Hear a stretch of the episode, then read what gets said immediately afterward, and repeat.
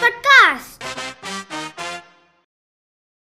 A very good day to everyone. I'm Paruthi Yaadhuveer from Y2. Today's news. Education Policy Panel meets private school management associations across state. Yesterday's word for the day was sequence, meaning arranged in a particular order. Example I arranged the numbers in the right sequence.